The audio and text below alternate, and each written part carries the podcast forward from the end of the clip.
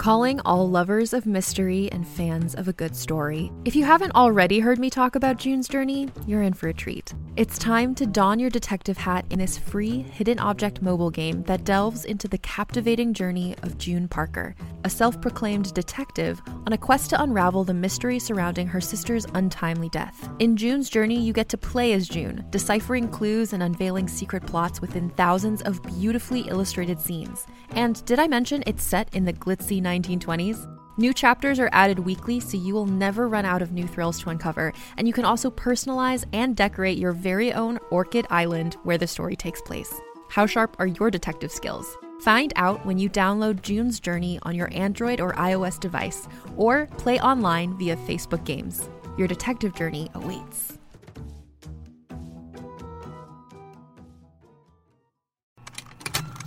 Contained herein are the heresies of Radolf Burntwine, erstwhile monk turned traveling medical investigator.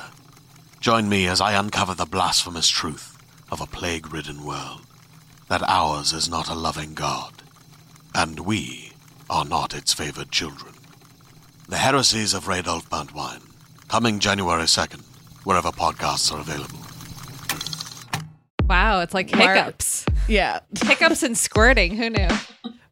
Exactly. If hiccups only happen to women too, it's, we would not have a word for it actually. Um, I'm dyking out, you're dyking out. Let's dike out together. See what it's all about.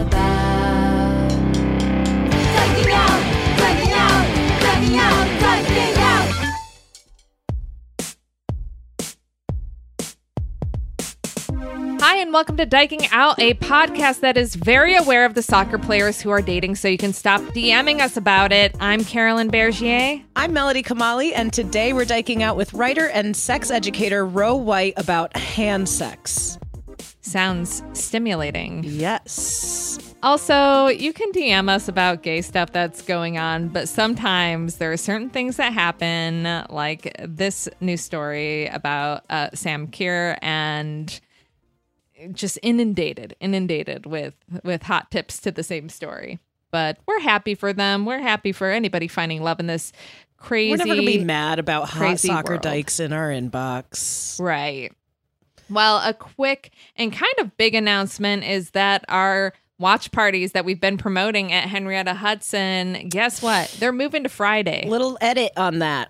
Yes. No more Sunday. Fridays, nothing on Sunday anymore. So please do not show up. I mean, no, please do show up at Henrietta Hudson and support, yeah, support the bar. Uh, you know, have a fun time.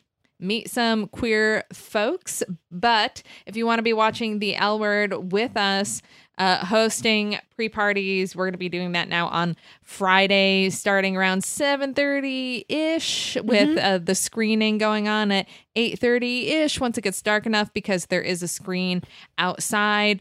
Uh, if you want to sit outside you can reserve a table if you want to be inside. Just get there in time and you should be okay to have a spot we're bringing a lot of fun stuff coming in uh, the upcoming weeks that we'll talk about once everything's a fish but Stay just tuned. know that we're we're trying to make it fun there will be dance parties after the screenings. Just know that that's not a diking out event. I've got some messages over the last week asking for um, comps or if I could give names for the door, but that is a separate event hosted by Henrietta Hudson. On Friday Right. nights, they'll be having dance parties probably around 10.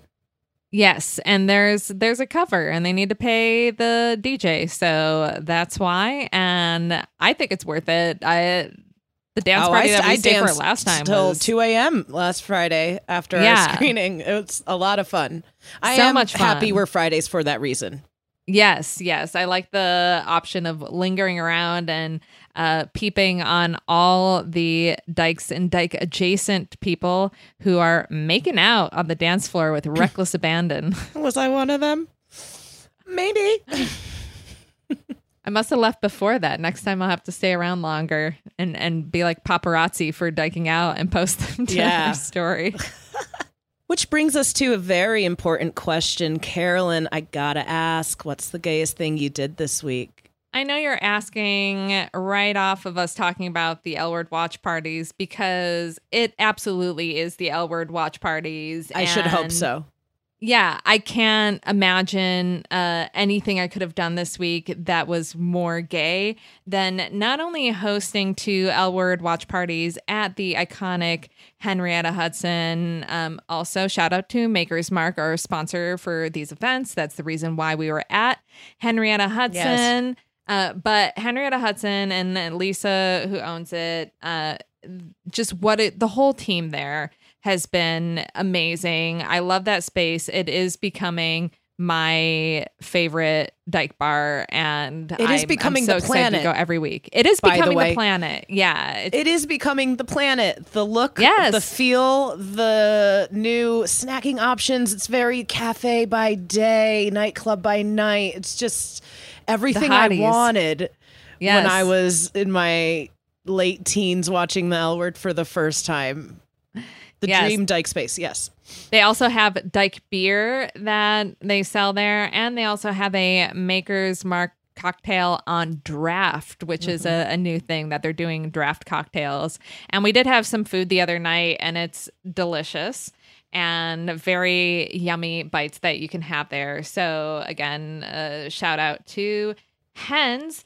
Uh, I'm trying to think of like what are the especially like the gayest moments. I think putting together the PowerPoint and the amount of uh, images I pulled together and how gay I made that and kind of obsessed over that.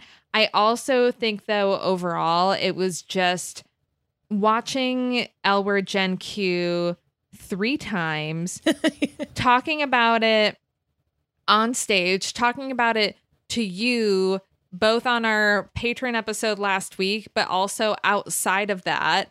Um, talking to past guests of the podcast over text message about it uh, and sharing it. Like I couldn't talk about it enough, and that's the thing about the show is it gets me talking, and sometimes I think the writers are trolling us. And if you want to know how I think they're trolling us, well, you're gonna have to come to our next watch party where I will point out the evidence and make my case that that the writers are just trying to really And get me did. going on certain things. Uh, and, and during the third watch party, I was taking notes while watching, and that was pretty gay. yeah. I had two pages of notes. They're good notes. She emailed them to me. Thorough notes. I mean, what else can you do on your third viewing in one week? Right. We're getting take pen to really forensic about this at Uh. this point. So, yeah, that's it for me. What about you, Melody? What's the gay? Did you top the gayness of hosting I- these watch parties? managed to. As you Okay. know, Carolyn, not only did I have the pleasure of going to Henrietta Hudson for our watch parties on Friday and Sunday, but that weekend I was also dog sitting in the West Village close by. So, you know, iconic gay neighborhood. Um, Allie and I packed a little suitcase to make the trek up from Brooklyn. So we only packed so much, right?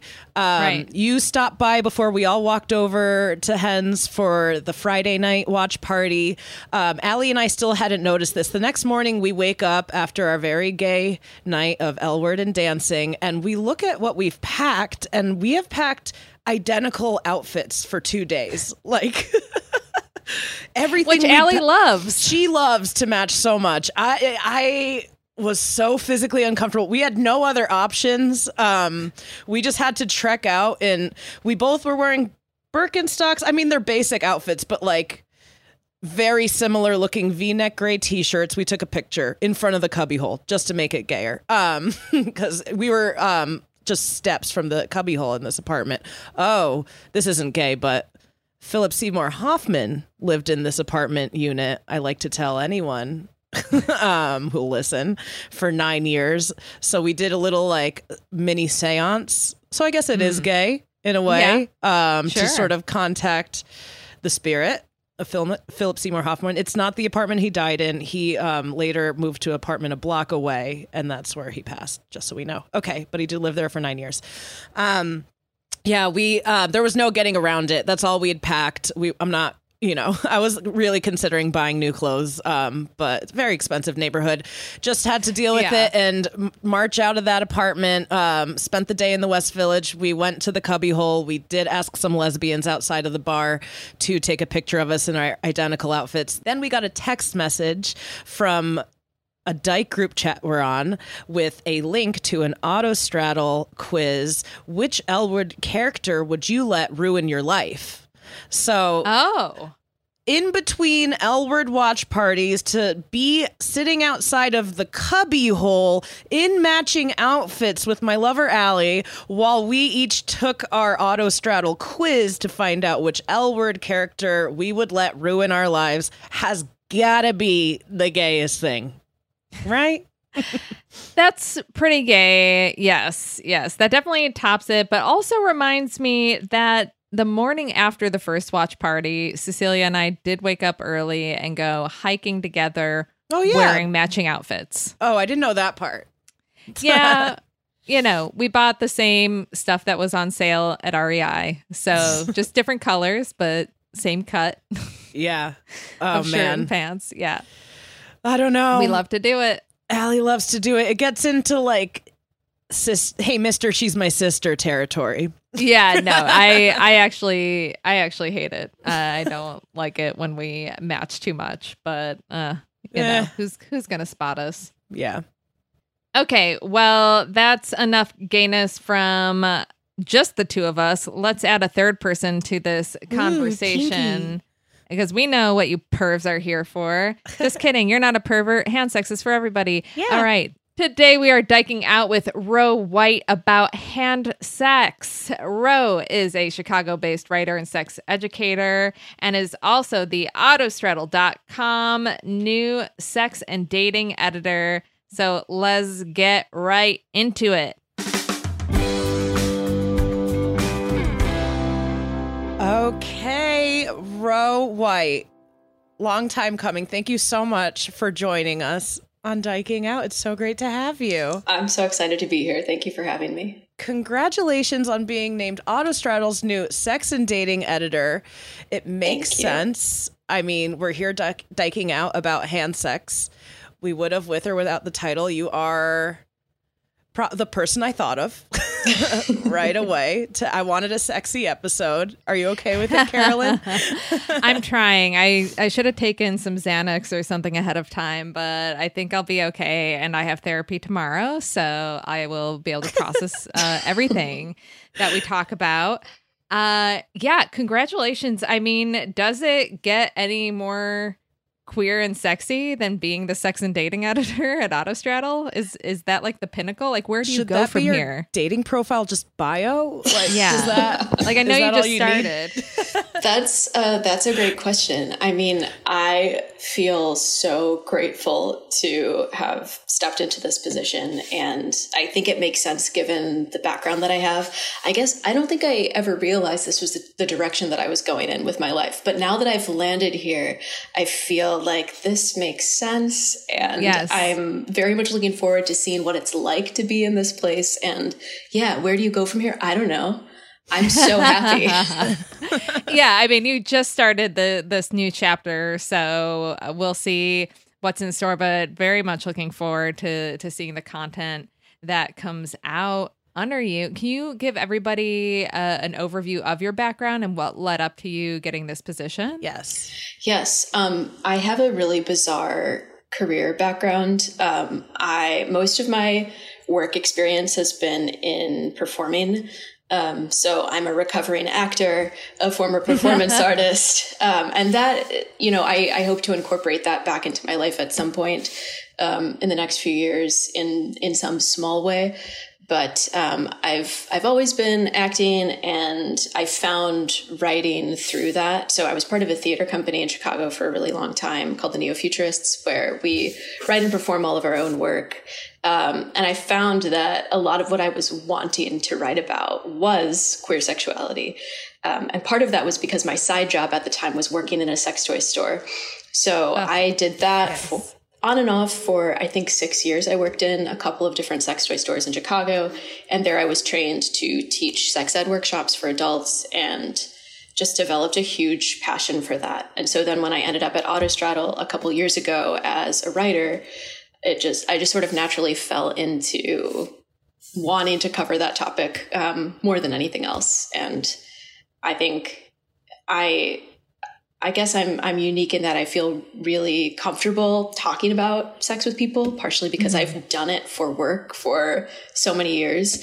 And my goal is to help other people feel comfortable talking about sex, talking about dating, um, because so oh, much great. of that stuff Thank you.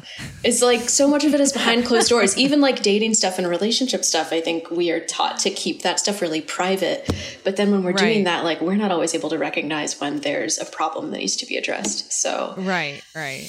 That's my my very long tale leading up to this particular moment for me. Love it. One of the things that I love about Autostraddle is how inclusive they are with their sex and dating columns, unlike other websites, which will not be named. the literal Voldemort of the queer online media community. Uh, and I, I just think that's so wonderful that there is a place like Autostraddle that can be so inclusive and share all different points of view and not shame anybody for what they're into. And yeah i just want to say thanks for being part of it. I mean you're i know you're just like a week into this new role but uh, for for any of our listeners who haven't checked out autostraddle for this kind of content it really does feel just so like sex positive and so inclusive which is just vital yeah, absolutely I'm, vital. I feel really proud to be part of it. And I was an Autostraddle reader long before I was a writer and long before I was an editor. And so that's something I've always really appreciated. And I'm so excited to be part of shaping that. Um, and I mean, for, for people, for listeners who don't know a ton about Autostraddle, we have like sex guides. We do sex ed workshops that are virtual. We do uh, personal essays about sex and relationships. And then for our subscribers, quick plug. Um, you yes. can actually subscribe to A Plus for as little as four dollars a month, which I think is pretty rad. Um, and when you do that, you can get access to like all of this other content that's behind that paywall. And one of those things is the A Plus advice box, where people write in with their deepest, darkest secrets and questions, and then they get a bunch of really smart queer writers answering their questions based on our personal experience and it's been so cool. It's one of my favorite things to do as a writer is to answer those questions and also to just read what the rest of the Autostraddle staff has been writing in response to them because they're all so smart and we've all had such, you know, drastically different experiences in our sex and dating lives. And so I feel like if you have a question about sex and dating, first I talk to a therapist, but also subscribe to A plus and drop a question in the advice box because it's so cool. Yeah. yeah Skip I mean, us. Go there. I mean, sometimes I am absolutely stumped by these questions. We don't get too many sex questions, and I think Good. it's my fault. yeah. Uh, but yes, yes, it's a great place for for advice on on that kind of stuff. Um, and wow, what a what a queer environment to be in, which leads us to a very important question. Ro, can you please let us know. What is the gayest thing you did this week? My whole week has been so gay. Excellent. Um, because I'm professionally gay. Yes. Which I love. But I will say, I also did something outside of work this week that felt very gay, which was I attended a baby shower. That's not the gay part. Um, I attended a baby shower for the very first time. That was like a small outdoor event for my girlfriend's friend. And we were the only dykes at the baby shower. Um, we represented hardcore. And we, of course, gifted this couple a children's book that featured a lesbian couple as parents. And I yes. loved doing that. I loved being that person. I also loved picking out the book. I went to um, Women and Children First, which is Chicago's yes. feminist yes, bookstore. it's amazing. They had so many options of children's books that were queer. And I like nearly cried pouring through all of these. Like I'm someone I have no desire to be a parent whatsoever, but I do love kids and I do wish like I maybe had some of those books in my life when I was super young. So oh, I just loved reading it. And I loved like in this book, okay, it's called Plenty of Hugs. And okay, perfect. it's not really about like being gay or having gay parents. It's just like a pretty straightforward story for little kids where there there happen to be lesbian moms, and one of them has my exact haircut. And Yes. also is depicted with a tattoo of like a heart with a little arrow through it on her arm. It's so cute. High, if if Love anyone out there needs to get Uh, a baby a shower tattoo in a children's book. I love it. get plenty of hugs. It's the best. Very cute. What a great uh, gay active service that that you did. And a follow up question: You said that you were the only dykes there, but were you also the only couple there? No, no, it was all couples. So this this particular event was like a baby shower slash housewarming. So they didn't do the whole like only quote unquote women thing, Right, Um, right. But it was you know primarily straight married couples, and then my girlfriend and me, and then we did find one other person of queer persuasion there, and we were holding it down. H- how did you know that they were queer? Like, were were they This- easy to spot, or was it like you were sniffing around for clues? no, although we were we were looking for more and found no clues. Um, th- this was someone that my girlfriend already knew, so we had this person's backstory in advance. Um, I imagine, like, to try to figure it out, you put a fedora on the ground and see who picks it up first, and and then Oh, you're like, they're queer. yeah, or you just like ask if someone can open a jar for you and see if any of the Right. women come running. Right. Then you know. Yeah. That's my and, move. and their flannel sleeves are already rolled up. Their arms, Any cuff. then you know, yeah, any cuff. Um, no, that's great. I only ask because I feel like there are a lot of events where me and my partner will be invited, um, but nobody else has their partner there because it's all straight. But they're Yeah. like, oh, but you're married to a woman, so she can come. And I'm like, but she doesn't want to be there, like as much as the other spouses don't want to be there. I mean, yeah. my wife Allie gets be there, invited to bachelorette like, parties that she's not like they're my Right. friends, and it's like why don't I get the break away from Yeah. the partner like everyone else? They'll just vaguely open it up to Allie because they don't know what to do, and it's like you know you wouldn't want her there, you don't know her. yeah, Yeah, I don't. I think trip. maybe they think we like do everything together, like with our partners all the time, which I I do think is true in some cases. well, yeah, but I would love if people didn't assume that. give the I do have Right, my own right. life outside of my relationship. I want the option of having my own life. I don't always choose it. Very codependent lesbian relationship I'm in, but yeah, the option would be nice. you do also have an erotic fiction series for Autostraddle. I am working on a piece myself. I will say, huge perk getting that A plus membership. I will be checking out all of that sex pod advice. Can you tell us a little bit about uh, Slick? How long it's been running? Yes. What people can expect? So I actually took over Slick not too long ago. Um, and it hasn't been around for that long, as far as I know. Um, I'm still doing Slick in the meantime, but that might not be the case in the future. We're still figuring that out with the new role. Um, but Slick is another one of those things that is accessible to our A plus members. It's an erotica series, fine for queer folks, and what I have really enjoyed as an editor for those is working with writers who don't necessarily write erotic fiction. Um, and Hi. people have come up with some incredible, like we've had alien sex, we've had vampire stuff. It's been great. We've, of course, hit, there's vampire stuff. yeah, we've hit every Yeah. single niche of the erotica genre. So I'm really excited to see what you come up with, Melody. Um, I'm terrified. Uh, yeah, I am up for the challenge though. There Yeah. better be squirting. That's all I have to say. Yeah. fountains, So- just fountains of squirting. yes, yes, yes. I'm going to let my imagination run wild for sure. And thank you so much for the opportunity. Well, I just want to talk about hand sex. Yeah, I was gonna say squirting is a pretty natural transition to hand sex. And do we need to define hand sex? I think it's pretty self-explanatory, but Yeah. Hand sex, sex with your hands, Okay, stimulating uh, your partner's genitals or their butt with your hands, internally, externally. I think that all falls under the hand sex umbrella. is it your favorite kind of sex? Is that too personal? Like why why why hand sex? I, Especially because you worked in a sex toy shop, so you Right. you, Right. know the range of what's, What's out, out there. there. What's good about Old Faithful here? Well, so I do. I mean, I have a big appreciation for sex toys, both as a user and as someone who has sold them and Yes. talks to other people about them.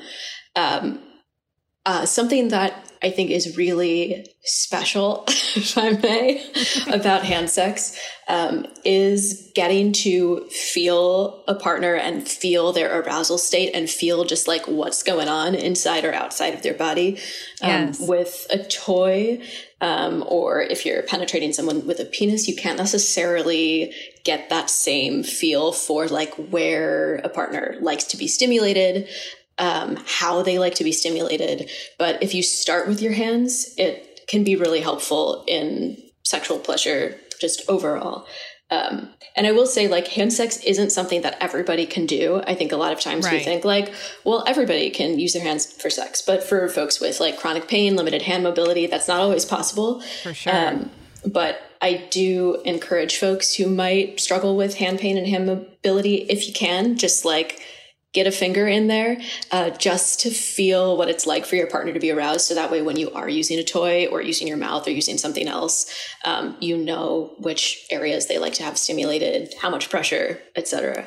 That's a good tip. I have Yes. um like tendonitis. Like there was like a year or two where I like really couldn't be having like strenuous hand sex with my dominant hand.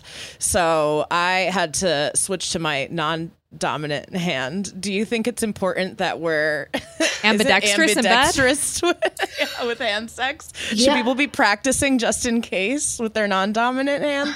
I mean, I think so. I think there is a stigma around switching hands when you're fucking someone as a top. You know, if you are fucking someone and your hand or your arm gets tired, it's not going to be as fun for you or the other person anymore unless you switch. And that's perfectly Right. fine. I think a lot of times, too, when we're thinking about hand sex, we're thinking a lot about the person who's receiving it and like what position they're in and if they're comfortable. And that is absolutely important. But it's also really important to think about the giver and what position you're in. And if it's a position you can sustain for a long period of time, because you can legitimately hurt yourself or get a repetitive strain injury from hand sex. Um, sure. Did. So if Yep. you're in a position where you're able to like use the muscles behind your shoulder blade um, and use like your bigger muscle groups instead of just your wrist, um, right. that can be really, really helpful. So, highly Huh. recommend thinking about positioning. Do you work out certain first of all, do you work out? and then follow up with these muscles in mind. I, it's funny you asked that. So I'm not currently doing this because I'm I'm waiting until COVID dies down in Chicago to resume. But I used to go to a bouldering gym, and I got really strong hands and forearms. And I think there is a reason ah. why I saw so many queer women at that gym. There are so many queer women who love Yeah. to boulder. over. Oh my gosh. I was just watching the only sport I actually watched in the Olympics was I happened to be uh, in a place that had a TV playing it and it was the boulder women's bouldering. Hot. And yes, yes, it was like so much queer energy and like just very sexy, very Yeah. sexy watching these women climb. It is very sexy and very fun. Um, but we actually, I actually wrote an article about that subject because someone wrote into Autostraddle saying that they were having shoulder pain from hand sex. And so I answered that question with the help of my friend Caitlin Andrews, who's a queer personal trainer. So if you look up, um, are there exercises for hand sex on Autostraddle? You'll find this article, and there we actually have some like videos and images of different exercises you can do if you're someone who is getting shoulder or wrist pain as Yeah. a hand sex provider. Definitely right. important to be aware of. Yeah, I just remember at this time I was I was long distance with my girlfriend and I just kept exacerbating the injury every like couple months we would see each other and it's just important to be aware of those muscles and what you can and can't do cuz I really hurt myself continuously. And then like even like at a certain point I probably needed to switch to a different hand so another a toy like while I healed, but I was like Yeah, I'm not. I'm thinking about what I, the other person and what they think of me. It was like newer in the relationship. It was at a point where I was shoving my body against my arm, like you know, to like have some force behind it because it just hurt too much, and I don't want anyone to get to that point. Yeah, So I'll be looking up that article too in case this comes back. Great. Um, and I, I'll also say another reason why I like hand sex and talking about hand sex is that it's one of the safest ways that we can have sex in terms of STI transmission. Always an important thing to keep in mind. Um, there certainly is a risk of STI transmission with anything that involves sexual fluids, but for hand stuff, it's very, very low. Yes. My wife and I used to eat at this uh, Korean chicken place in the neighborhood, and they would give you these uh, finger finger Oh, condoms. yeah. We would call them, Oh, yeah. and I was always so tempted. I was like, "Do these exist though, like for for sex stuff?" But I didn't think you would need them because, yeah, I didn't think that there was a, a much of a risk of STI transmission. Um, though I kept telling my wife one day I was going to put them on in the bedroom. Never did though. She she seemed weirded out by associating with chicken. Anyway, this is why I don't talk about sex. I get weird. I get weird. No, I I do agree um, with the points you're making, and I will volunteer. Dyking Out listeners, that hand sex is also my favorite form of sex for the fact that you can feel exactly what's going on and what you're doing. And I think it's the best way to get to know somebody's body and Yeah. to know like where you're at. It just seems like the the precision factor. It's it's hard to beat.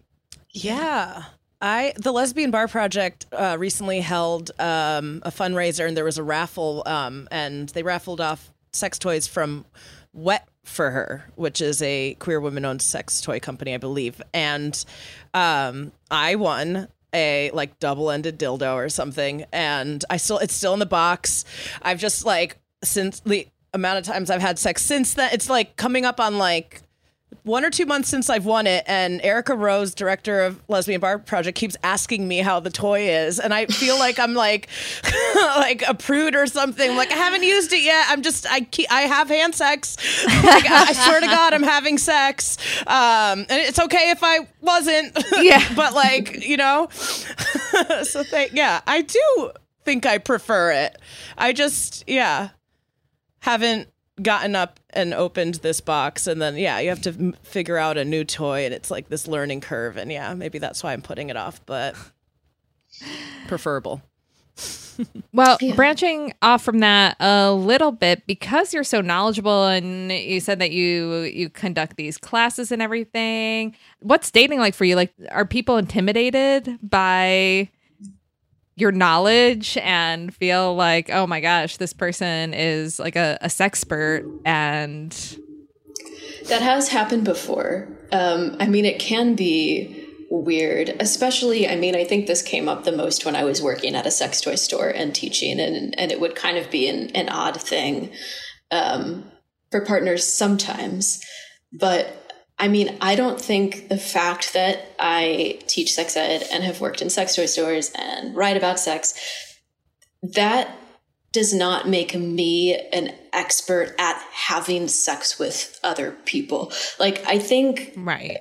Anytime anyone is having sex with a new person, there is a learning curve. There's no like one skill or technique that For is going to work for every single person.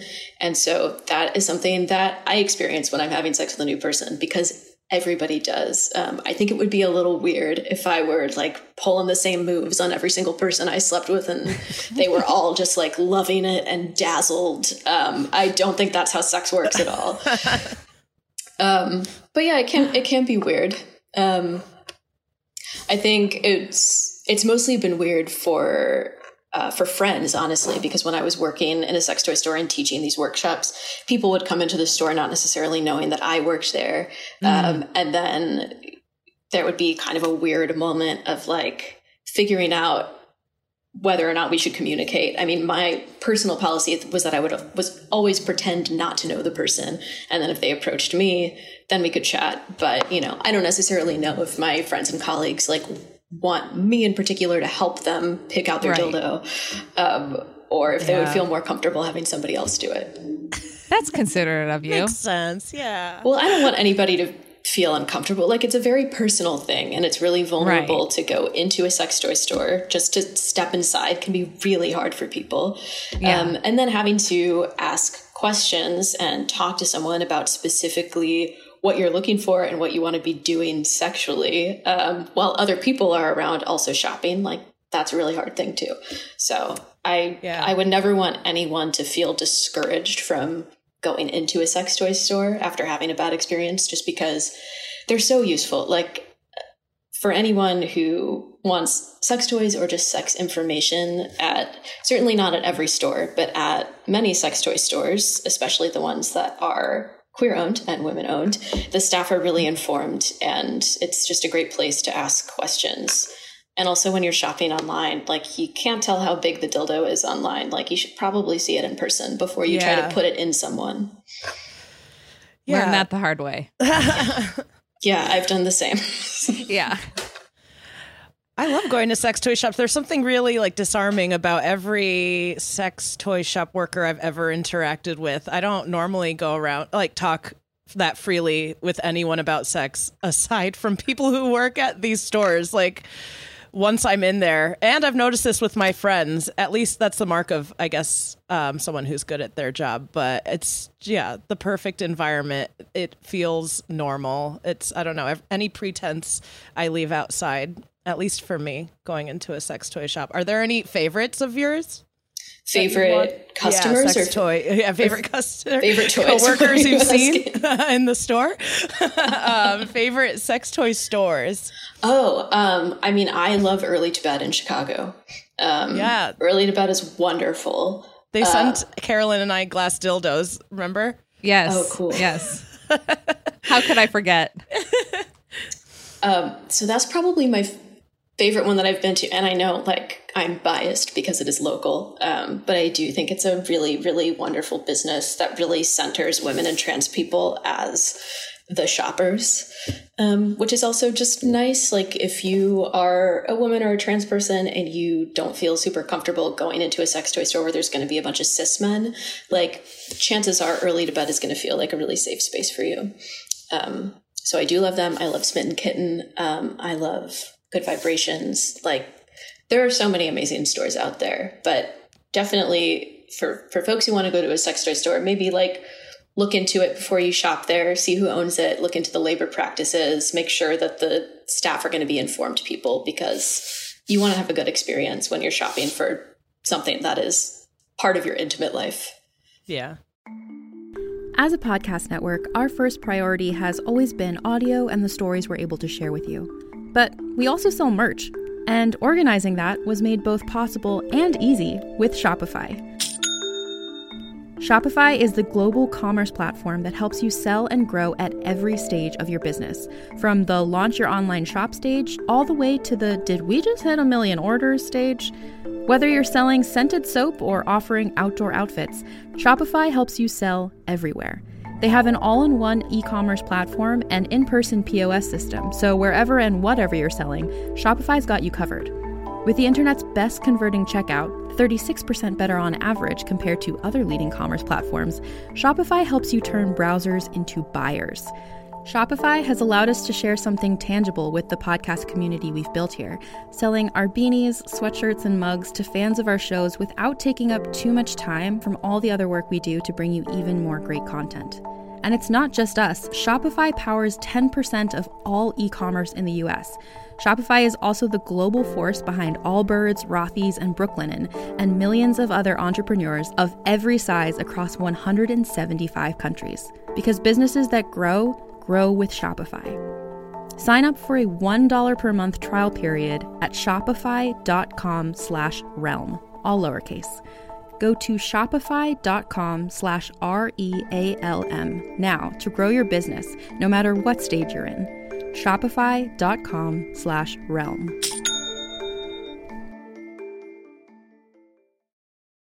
Hey there, this is Justin Bartha. I made a funny new podcast, King of the Egg Cream. It has the greatest cast in the history of podcasts with actors like Lewis Black, I'm torn by my feelings for two women. Bobby Cannavale, You can eat it, or if someone hits you, you can put it on your cut. Melanie Lynskey, I wonder what these marvelous things are that look just like boiled chicken feet. Jason Ritter, I can break things and pick locks and kill people. Michael Stuhlbarg, The whole point is to inspire people that they should make themselves better. Ari Graynor, No, don't whet its appetite. What are you, an idiot? me, Justin Bartha, That's not just any egg cream, that's a Lemke's special. and all narrated by the hilarious Richard Kind. This is the story of Harry Dalowitz and how he rose from nothing to become New York's King of the Egg Cream. So if you like funny true stories, come listen to King of the Egg Cream, available wherever you get your podcasts. What are some misconceptions around hand sex and specifically when it comes to queer hand sex? Oh, um, oh, I think there are so many misconceptions. I think, um, you know, some folks believe that everyone likes to be fucked in the same way with hands. Um, that's certainly not true. Um, a lot of folks seem to believe that it's like one or two fingers and that's it. Um, there can certainly be more involved. Those are probably the top two that I can think of. Um, people get really nervous about using fingers in butts.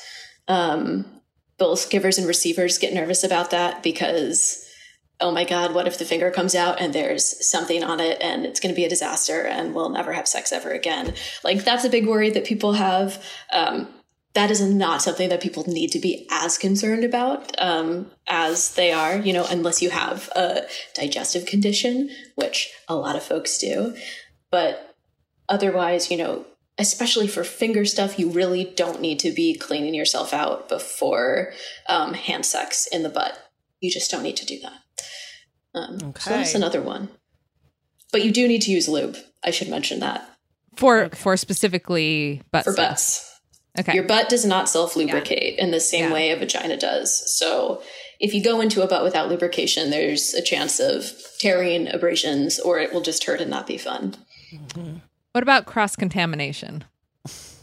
Yeah, so that is definitely something to think about. So if you're using a particular finger in the butt, you don't want to take that finger and put it right in the vagina. Um, you want to use a different finger or you want to wash your hands before you do that. Just in case, I mean, even though you're very unlikely to see anything on your finger when it comes out of that but you know, there are still trace amounts. Particles. Um, sure. Yeah. And so, just to avoid any kind of infection, it is important to wash your hands or use different fingers or use a different hand. Just remember which one you used. and then you're Right. good. This is where those Korean barbecue chicken finger condoms. Right. I mean, or there's also the option to use gloves, which people do use. Um, Oh yeah. I think that was more common in like the late 80s and 90s um, at, you know, the height of AIDS in America. And I think a lot of people in the queer community, um, including women, were, you know, we're taking safer sex like much more seriously than we had historically. And so using gloves for any kind of hand sex was actually pretty common at the time. Um, and now, you know, the gloves can be great for having extra safe sex. Um, they can be great if you want to put your fingers in someone's butt and then you take your glove off and then you put your fingers in their vagina. They're great for fisting too, um, because with with fisting, ideally you want a smooth surface anytime you're putting something large inside of a vagina. So using a glove and then lubing that glove can just kind of help everything slide in. Um, and they're really fun for doctor role play. Like Oh. Beat me So- to it.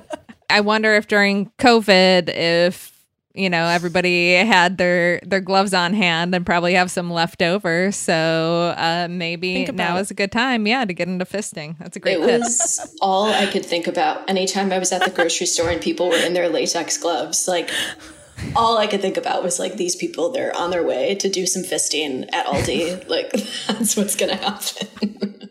That is. I wish I was thinking about that back when I.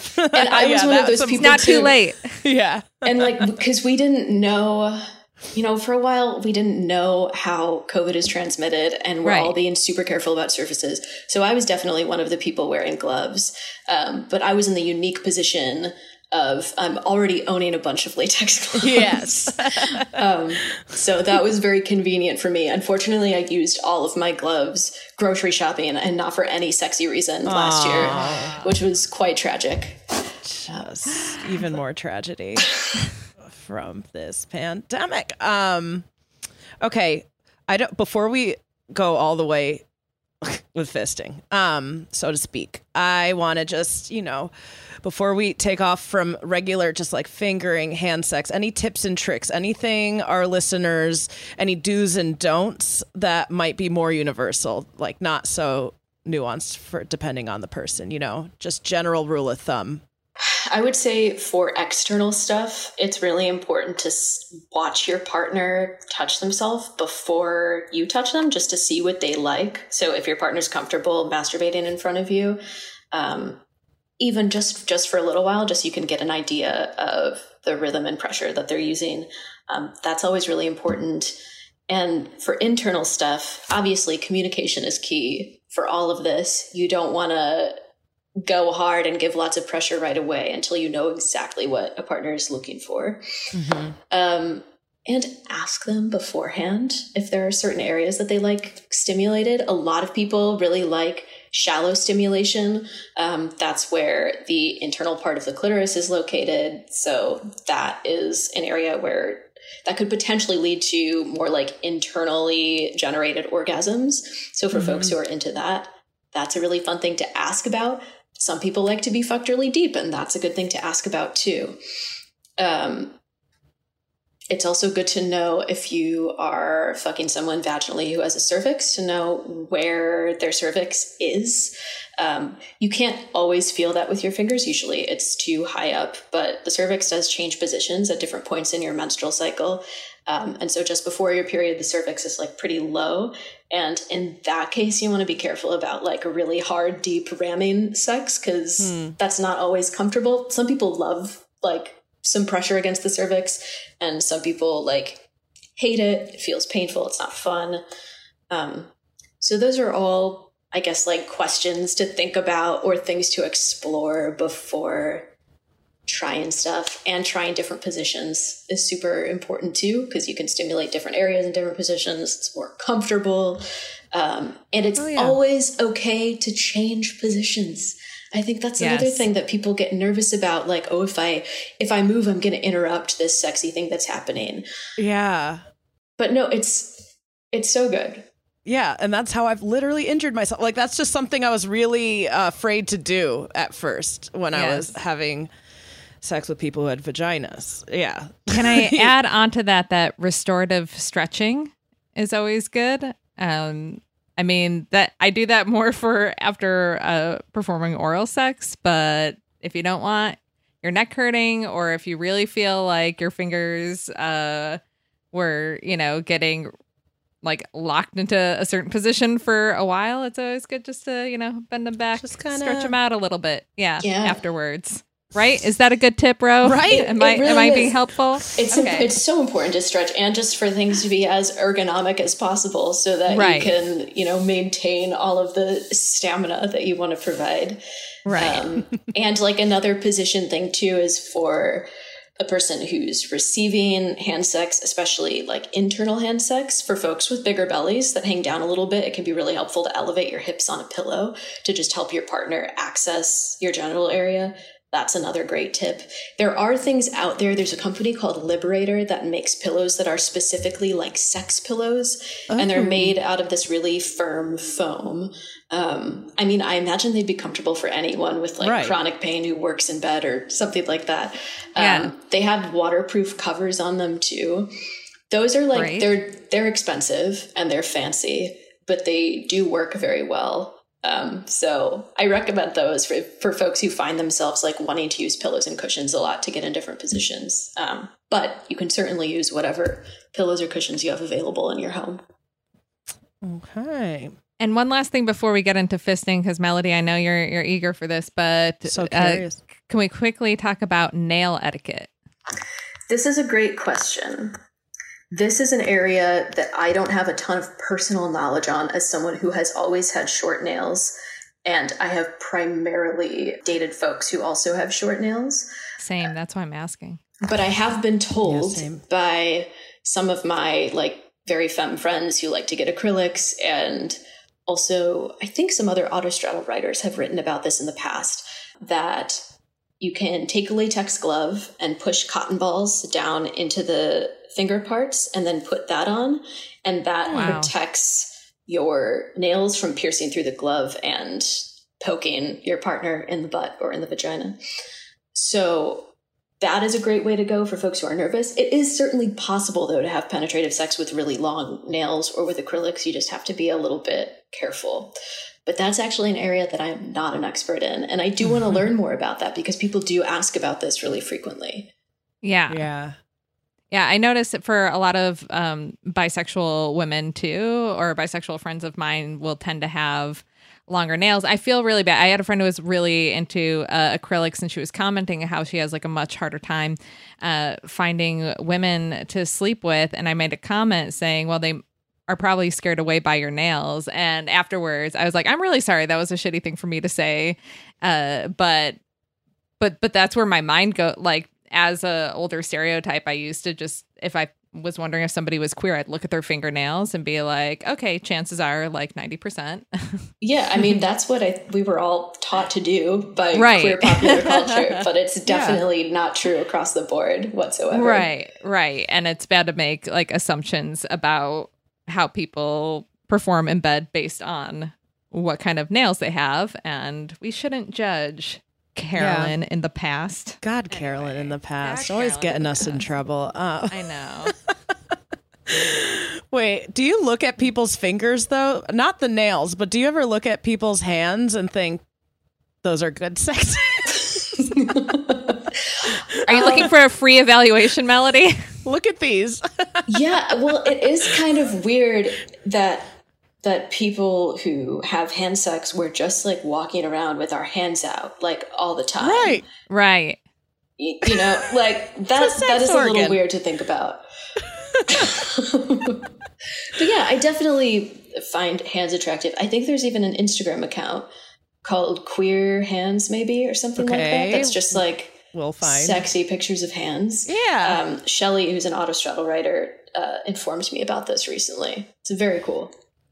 I'll look It makes into me it. makes me think of Ammonite, and my wife and I were watching. We're like, oh, the hands. Not hands, good the hands. No, no, no, no. They're just all calloused and full of dirt.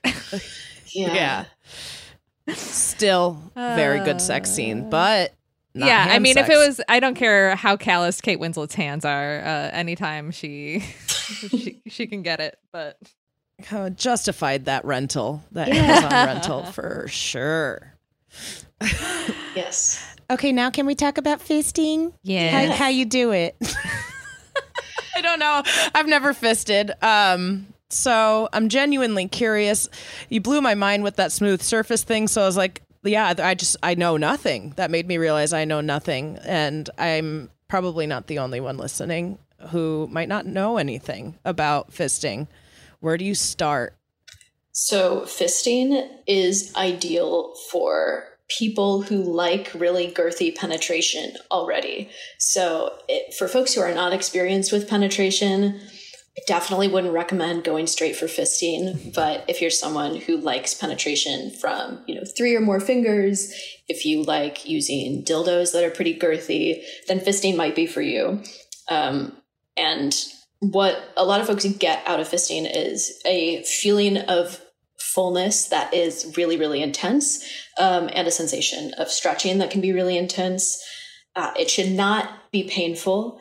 Um, there's a difference between like stretching pain and scary pain, and I think we all know what that is in our own bodies. I think we can tell when we're having sex or like putting in a huge diva cup, like the difference between, oh, this is just stretching a little bit versus like, uh oh, this is bad news. Um, fisting can, it, it's, it's certainly not for everyone. Um, not everyone likes penetration. Not everyone likes girthy penetration. Um, and not everyone's body is necessarily built for it. Um, you know, with with butts, I think butts are pretty similar in in terms of the ability to sort of open them up over time for folks who want to do that and want to go to an anal fisting place. Mm-hmm. Um, for vaginal fisting, some folks just have like pretty small vaginas that just couldn't handle a fist. Um, so the vagina is is like potential space, is what people call it, because when nothing's inside, all of the skin inside sort of like folds together, um, which is actually a good thing because if that didn't happen, we'd be walking around with like a gaping hole, and who knows what would just fly up there. Um, and so the vagina stretches to accommodate what, whatever's inside it. Um, and for some folks, that vagina can stretch to accommodate a fist, but for other folks, sometimes just the way a person's pelvic pelvis is shaped, like where their actual bones are, it's just not going to let a hand through. So it is not possible for everyone, but everyone can achieve a feeling of extreme fullness, like based on, you know, whatever your limit is for your own body. With vaginal fisting, I guess I'll I'll talk about that first. Although anal fisting and vaginal fisting you know, share many of the same techniques and elements. Um, it's just that with anal fisting, you're going to need a lot, a lot more lube. But both of these activities definitely require lube, which is a thing that people can get worried about. I think sometimes with vaginal stuff, people think like, well, I don't need to use lube. Like I'm turned on, I'm wet enough, and it's this like pride thing. But with something like fisting, lube is actually going to protect your vagina from Yeah. tearing. So that's really important, and it'll just make it a more comfortable experience. Um, for the fister, I think most people are familiar with like the correct hand position for fisting. You Mhm. put all of your fingers, kind of squish them together like a duckbill shape. Um, and you just go really, really slow and communicate with your partner the entire time. Um, for people who are new to fisting and you're trying it with a partner, you might not get the whole hand in right away, and that's okay. It's okay to stop and then try again another time if that's something you want to experience. Um, the knuckles can be the hardest part, um, but once Yeah. past the knuckles, it's pretty easy to just slide right inside, and then your hand kind of naturally curls into a fist, hence the name fisting. For a lot of people who enjoy being fisted, they just want your fist to be there and that's it. Um, it's intense enough like that. They don't need any movement. Um, they don't need anything else. They just want to like have that feeling of fullness. For other folks, they do like a bit of movement, like a, a gentle tapping if you bend your wrist a little bit, Oh, okay. um, or maybe some external stimulation. Um, but what what I think is so cool about fisting is that it's such an intimate act. Um, I think more so than having your fingers inside someone, there's something about having your whole hand inside of a person that um, looks like a magic trick.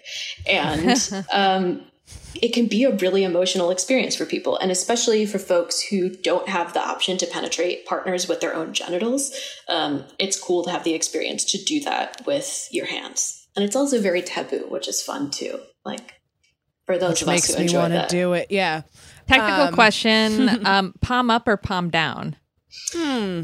either either option works um, but i would suggest trying palm up first just because the the natural flow of like curling forward is going to put more pressure on like the front of the vaginal wall versus the back and the front of the vaginal wall is where most people really enjoy stimulation and intense pressure right um, and I, I'm also I'm glad you asked that because position can be really important too for fisting. Like not every position is going to be comfortable for either person involved.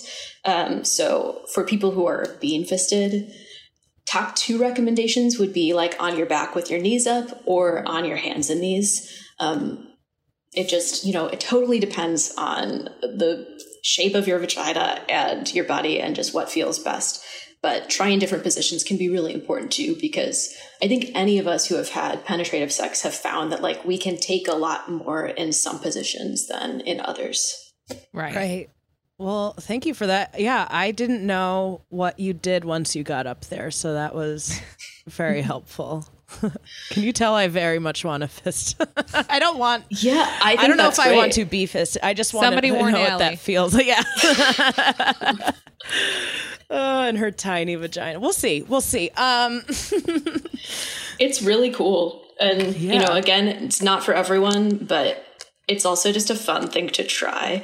I think it's fun to just like try new stuff with partners, even if it's not something that you fully achieve. Just the act of Sure. getting there can be really fun and you can discover something interesting along the way. Yes, Yeah. if there's trust and communication, uh, even if it's definitely not something you think is going to be uh, regularly incorporated, I mean, um, I think it can bring you closer together. Yeah. Yeah. You wrote an article for Autostraddle about vaginismus, I believe. Correct? Yes. Um, is there anything we should know about navigating hand sex with someone who thinks they might have vaginismus or communicating what they might need to a partner if they have it? Do you want to Yeah. define it first, actually? I just So- realized. Vaginismus happens when uh, the pelvic floor muscles and the muscles inside the vagina are all kind of like clamping down and won't let anything in or won't let much in. It can happen for a variety of reasons. Um, it can happen for medical reasons. It can happen as like a trauma response.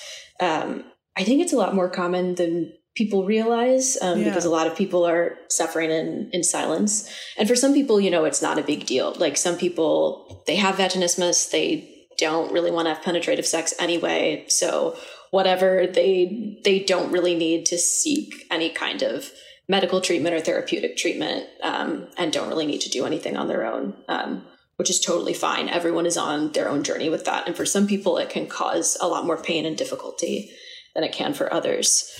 Um, but for folks who think they might have vaginismus, I mean, the only way to be totally sure if that's what's going on, unfortunately, is to talk to a doctor that you really trust, um, which can certainly be traumatic um, to talk to a doctor about that. It's a really intimate thing. And especially for queer people, sometimes when we go to the doctor, we are not treated with the respect that we deserve if you think that's what's going on for you, definitely talk to your partner about it and definitely don't like force your way through the pain. Sex should never ever be painful unless that's your kink. And if you want to be doing something painful, great. Um, however, if that pain involves your genitals or if that pain involves your butt, that could be a dangerous pain. And that is something to stay away from. It's your body telling you, like, no, let's not do Right. this. Yeah, no one talks about it. I did not even hear the term until Maria Bamford, her character, which was a version of her, um, and I think she has it talked about it on her Netflix show just a few years ago. Yeah, you never Yeah, really hear about it.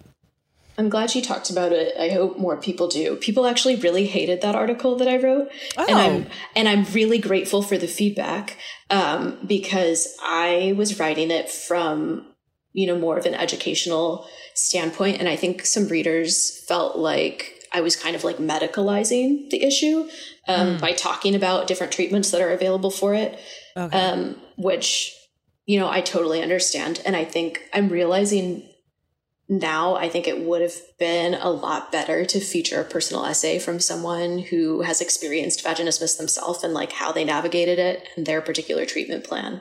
Gotcha. Um, so that's something that's great about Autostraddle. I know it sounds like it sucks, but it's like I really appreciate getting feedback from people, especially when it's negative, because you know the last thing I want to do is like misrepresent an issue or um, make a reader feel uncomfortable with like how a particular issue was handled, especially when that is in the area of sex. right. For sure. One hundred percent. Yeah, we feel that same way Yeah. too. Uh, have learned so much along the way of, uh, yeah, just so there's there's so many things that you're not aware of and perspectives and things that can be triggering to some people. So that's that's great. That and I wouldn't doubt that Autostraddle has a culture that is very open to listening to uh, constructive feedback like that. Yes, absolutely.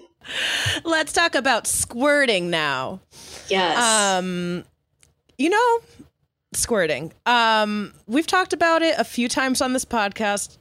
always when I bring it up. Um, I love it. Um, but have not achieved it with just hands. I know it can be done squirting and hand sex. That's literally Carolyn can see it on our doc. I wrote squirting via hand sex. Period. How? Question mark. so I think a really common misconception about squirting is that you need internal penetration to achieve Yeah. it. That is not the case. Um, and in from what I've heard as a sex educator, um, people can you know squirting can happen when there's intense internal stimulation is one way that it can happen. And a lot of times that's with hands because hands can provide an amount of pressure that a toy probably can't provide. Um, or a stainless steel toy. Um, so stainless steel toys in hands ideal for stimulating and squirting from the inside. And then for external stimulation, it seems like people have a lot of luck with really powerful vibrators. Yeah. Um, there are certainly people who can squirt from external stimulation with hands, but from from what I've heard, like powerful vibrators are much more common, um, especially something like a wand, something that's going to be really really powerful.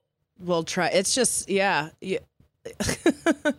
A lot of persistence then good motor skills i don't know yeah i need to, maybe it's a laziness maybe i achieved it via toys and thought i could only ever replicate with toys but It's we'll have to try it's a it's a unicorn that we're all chasing. I- um, it yeah, it can be. It's squirting is so interesting in that like most of us have no idea when it's going to happen and and some of us have no idea like what we need to do in order to achieve it even if we've achieved it in the past um it can sometimes happen out of the blue uh, for some people, it happens all of the time, um, which is another thing that that doesn't get discussed that much. There are certainly people who squirt every time they orgasm or every time they're aroused, which can be fun, but then can also be very inconvenient for them. Um, and so those folks have to figure out how to kind of like hold back. Um, Yeah. But for folks who are working towards squirting more often or squirting in in new ways, um, you do I need to use your pelvic floor muscles to release it. Um, sometimes you don't, but if you feel comfortable trying, like this is the thing that a lot of people get nervous about because they think they're going to pee. Um, you're not going to pee. It really- okay it- we have Autostraddle sex and dating editor saying on the record it's not pee okay it really it feels like you are peeing because it does come out of the urethra, um, but it Mhm. is not in fact pee. So researchers still haven't agreed on what exactly it is, which is like of of course they haven't because people hate Wow, it's researching like anything. hiccups. yeah Hiccups and squirting. Who knew? No, Exactly. If hiccups only happen to women too, it's we would not have a word for it. Actually, um, So we don't totally know. Of course, there are absolutely trace amounts of urine in it because it is coming out of the urethra, um, and it is fluid that collects in the bladder. Uh, and there is also some fluid that's produced by the Skene's glands, which um, are analogous to the prostate. Um, but yeah, we don't know what it is. But you're not going to pee if you are.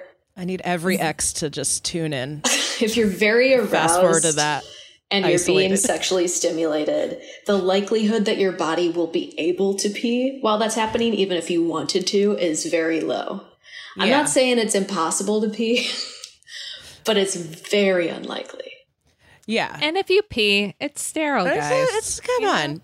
And I think most of us pee before sex anyway. So your bladder's empty. And if your bladder does fill up during sex, then that's not pee unless you're pounding Gatorade while you're going at it, which is Or Pedialyte, as we learned. We had um, Nikki Hearts on the podcast. oh cool. they drink Pedialyte in porn to to squirt. To and they squirt. take Oh. yeah, they take some type of it was like a tablet or something, right? yeah. yeah, yeah. Oh, that's fascinating. Yeah, yeah. yeah. So it's all from the Pedialyte. Huh. Straight Pedialyte. It's just like purple coming Yeah. out. or. Right. Yeah, and I uh, okay. I just I always tr- I regret so much of what I say when it comes to this. Um, but I'll say it. I will pee a lot sometimes after. It's not pee coming out during sex. The pee happens after. Okay. Right. Well, and Everybody, that's so not- many people Melody, who it's still okay. think it's pee, and it like pisses me off. Clearly, Yeah. and that is another thing. So for people who, you know, I, I don't think everybody can squirt. Sex educators disagree on this. Some people think that like anyone with a vulva has the potential to squirt, and some people say that's not the case. I am on the fence. Um, but for folks who are wanting to have the experience of squirting, if you do find that you're a person who like pees a lot after sex and you feel like your bladder is really full, that might be like your bladder filling with liquid from arousal and not necessarily urine. So if you're one of those people, you might be steps away from letting Yeah. yourself squirt, which I feel like we should acknowledge feels very good. Like the reason why people want to do it is Yeah. because it feels good. Some, you know, some people want to do it because their partner wants to see it and like thinks it's hot. That's fine if you're on board with it too. Um, but for the for the person doing the squirting, it does in fact feel good. It's not just like a cool visual effect, although it is. Um, Yeah, but it it is, is. A, a unique release. yeah, we're not just making a mess for no reason. At least for me, it's a super orgasm. Come on, Yeah. get into it. Speaking of a mess, what about period sex with hands? Okay. Yes. Oh, I love that we're cycling through all of my favorite topics. I am a strong advocate for period sex. I think more of us should be doing it. I think it's very fun. I think that, you know, I people get nervous about it because like ew, menstrual blood, we think it's gross. Um, but for those of us who aren't getting nervous about that aspect of it, I think there's also an element of like being worried about ruining your sheets and getting in your head in that way. Ding, ding. Which is another thing that happens with squirting too. Like I think there are plenty of people who have the potential to squirt, but then they like get in their head about, oh, I'm gonna drench my mattress right now. So Yeah. for stuff like squirting and period sex or anything messy, I being prepared is always best, even if it looks ridiculous. And sometimes it does. If you need to like lay out a whole blanket or a bunch of towels, or if you do have like one of those special waterproof sex blankets, or if you go to Home Depot and get a bunch of plastic sheeting and put it over the whole bed, it looks So like it a little like a crime scene. Yeah, it's like a little serial killery. Yes, thanks, Dexter.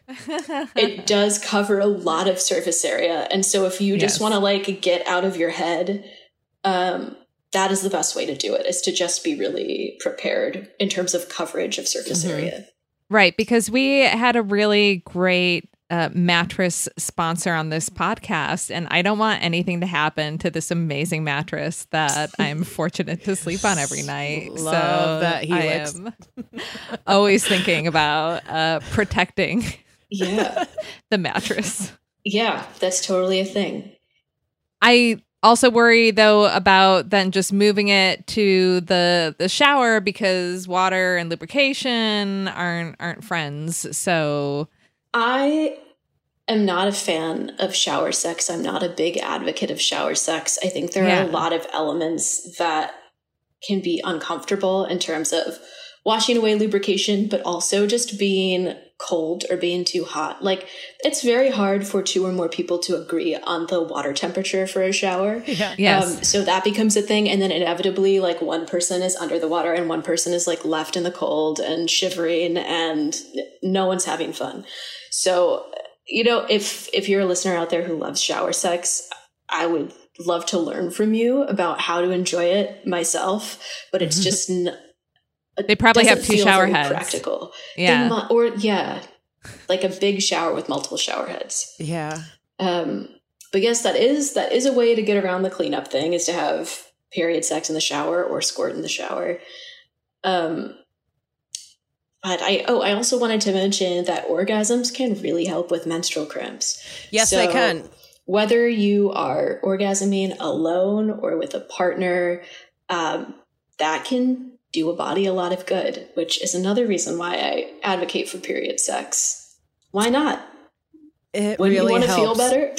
It also helps bring on a period that's straggling. I at least Oh, I don't know if this is just coincidence, but like I sometimes like I just had started bleeding after a 39 day cycle. Um uh really messed up cycle over the pandemic, but I've started to like masturbate and go as far as making myself squirt and then I'll start bleeding like that night the next day like it'll bring it on. I don't know if there's science to it um, but it does help with the cramps. It that i have proven. I don't need any more science. Like that works for me at least Yeah.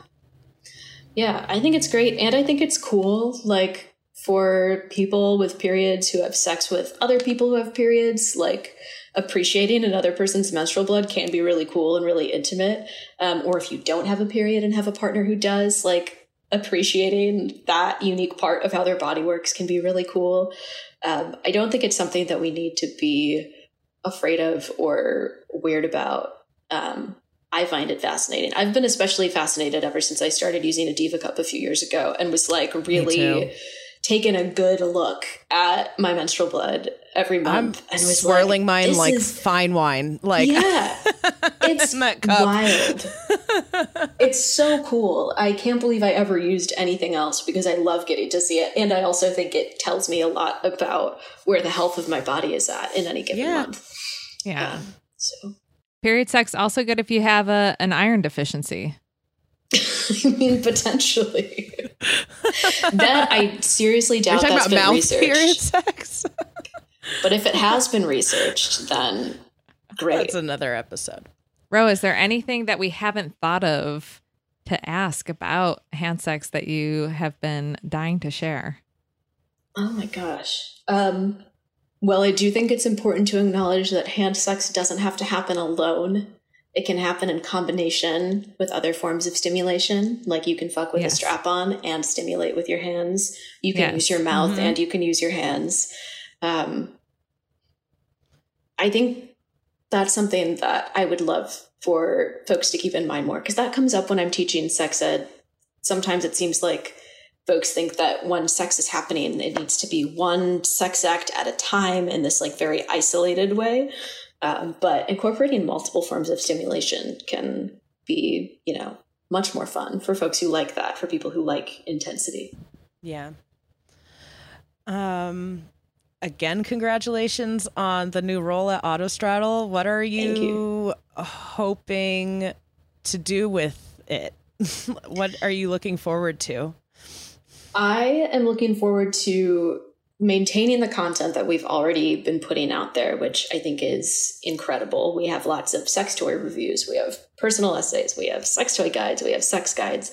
Um, so I want to keep all of that up, and I also just want to make our sex content, you know, more and more inclusive. I think that's something that Autostraddle has already been doing very well, and I also think there's room for improvement.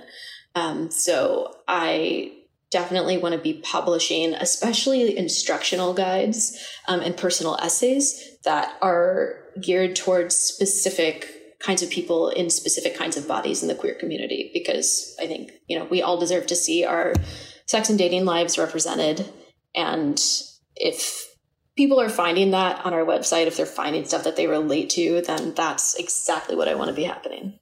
Absolutely. Uh Autostraddle tends to post how did people find us? I don't know the name of the exact column, but they'll post the search words that people uh, entered that brought them traffic to the Autostraddle site. And I just I can't wait to see what people type in and um, how they find their way to your columns and articles. Can't yeah, I'm really looking forward to that. Ro, where can people follow you on the internet? Yes, uh, you can find my writing at autostraddle.com, and you can find me on Twitter at Monroe White, and you can find me on Instagram at International Mr. Pleather. Love it. A good name. and is there anything else you want to plug besides A plus? Everybody subscribe if you can. It's better than the New York Times. Please subscribe to A Plus. That's the whole reason why I have a job. Um, is that we have subscribers who are funding new positions. Um, and making it a whole lot better for us to create even more content. Um, also, I want to plug Autostraddle has a new podcast called Wait, Is This a Date? That is run by Drew and Christina, and it's a queer dating podcast. Yes. And Okay. I got to be a guest on one of the episodes that is not yet out, um, and I had so much fun recording it. And they're both so smart and so funny, and Yes. I highly recommend checking it out. Definitely. Love it. So many talented and great voices over at Autostraddle can't say enough great things about it. Thank you Thanks, so much for Thank having for this having conversation me. with us. I did okay, right, Melody? You did great. Great. I thought you were okay. Thank you. Thank you. I need that validation. uh, makes me less inhibited every time we do this. All right. Well, Ro, we hope that we have the opportunity too to run into you IRL sometime. I would love that.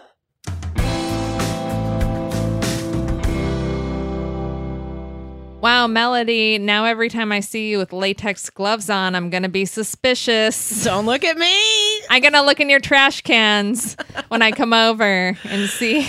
Carolyn, What's next in them? time you come into the city and talk about that Korean barbecue chicken spot, I think I know what extracurricular you're going to be squeezing in after that. Okay. I think I'm going to bring a little bit of an ice pack for Allie. yeah. Well, Maybe well, it's time. we'll keep everyone posted and definitely not here on the Patreon. More on that. yes, Um, patreon.com slash dyking out if you want to hear about our adventures in fisting and whether or not they come to fruition. yeah, just sort of how inspired we were by today's conversation. Now, Speaking of Patreon, we have a listener question from a patron. So that goes to the top of the list and gets it right to your ears. Let's go. This one's a short one. Okay. As Gen X is in full swing of middle age, what 90s actors would you pick in a reboot of The Golden Girls? Listener who submitted this, now we do say the questions don't always have to be a personal advice thing. They could be fun like this, but this is a very hard question to ask. We This really one- had to do some thinking, some Googling, and Yes, I have 50 tabs open right now from our little little meeting we had before recording to go over answers for this question. Are we ready? yes, okay. First, wanted to point out that there is a supposedly in development for Netflix. We don't know what the future holds for this, but there is a Golden Girls esque reboot sort of sitcom that the show has purchased where they did cast what Jane Lynch And Cyndi Lauper. and Cyndi Lauper. So that's interesting because before I looked this up, Jane Lynch was on my list for this reboot, and I didn't even know what character I sort of saw her as. Um, I just sort of wanted her in it. Probably Dorothy Yeah. would be my my guess based on height alone. yeah, that was the tough part of it too. Also, '90s actors like, are we thinking Gen X '90s like Janeane Garofalo? Uh, because yes, I think Janeane Garofalo. Interestingly enough, I think she could play a Rose. Oh, Yeah, that's fun, actually. I think that she could definitely pull off a, a different take on Rose. She is more than just her deadpan, and uh, the the Golden Girls. So Bea Arthur, I looked it up. Or her character Dorothy was in her fifties, and Bea Arthur was in her early sixties Okay. while playing it. So we were trying to figure out what's the right age, but ones on my list were like a Janeane Garofalo, um, Jane Krakowski, because I was thinking, okay, 90s actors, Ally McBeal, and that's where uh, Jane Krakowski, I believe, got her break, but I think she'd make a fabulous Blanche. Mhm. Um, I think Margaret Cho could be great Ooh. as whoever. I don't know. Margaret Cho's kind of verse. um, oh, could Wanda Sykes be in this? Oh, Wanda Sykes Wanda should Sykes definitely be in it. Should I will watch play anything. Sophia. yeah, yeah. Wanda Sykes would be the perfect Sophia. Yes. um, Laurie Metcalf was another one. Again, Mhm. thinking '90s actors, and though Laurie has had a, a great career that's still thriving, but I think uh, her acting talents and her humor uh, could make a great Dorothy. We also thought Lisa Kudrow. Of course. And but just- as who? But it's As Rose, yeah, right? As Yeah. Rose. Um, I thought Holly Hunter for Blanche. Um, I love Holly Hunter so much. I love her voice. It's really just for the accent. Um, yeah. Ultimately, with her, who would Jamie Lee Curtis play? I don't know. Do you know any chance I get to bring up Jamie Lee I Curtis? know. And I know you would love this to was one. see.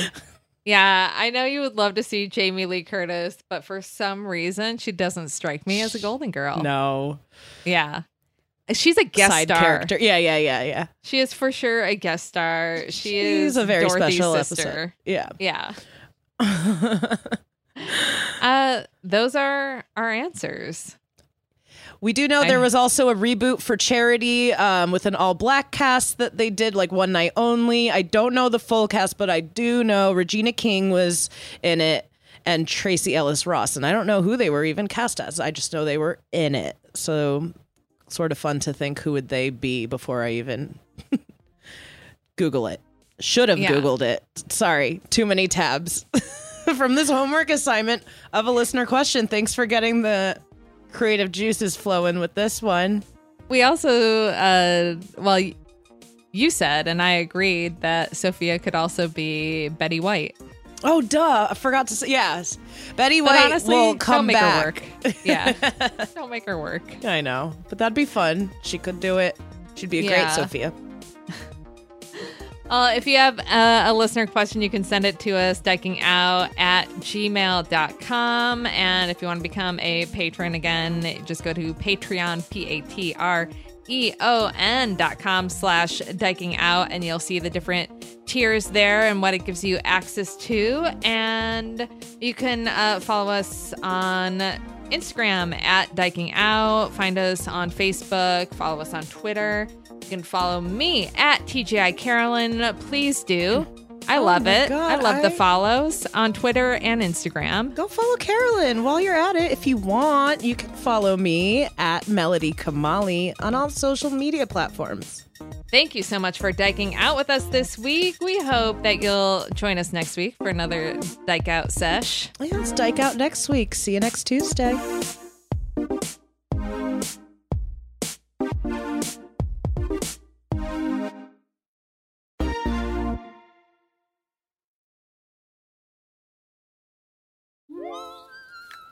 Hi, I'm Alexis Ohanian. You may know me as one of the co founders of Reddit, but more recently, a large part of my identity is being a father to my two wonderful daughters. In my podcast, Business Dad, I'm hoping to open up the conversation about balancing careers and family. The one thing I constantly hear successful people say, without fail, is that they wish they'd spent more time with their kids. That's time no one can get back. So I decided to create Business Dad to engage in the conversation about how we're spending our time now, providing a forum for successful dads to share their joys and challenges of being a working parent. You'll get to hear from a wide range of business dads, from Rainn Wilson and Guy Raz to Todd Carmichael and Shane Battier.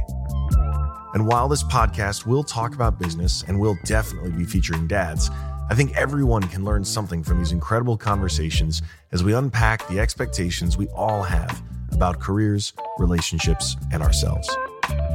Business Dad is available now, so be sure to listen and subscribe wherever you get your podcasts.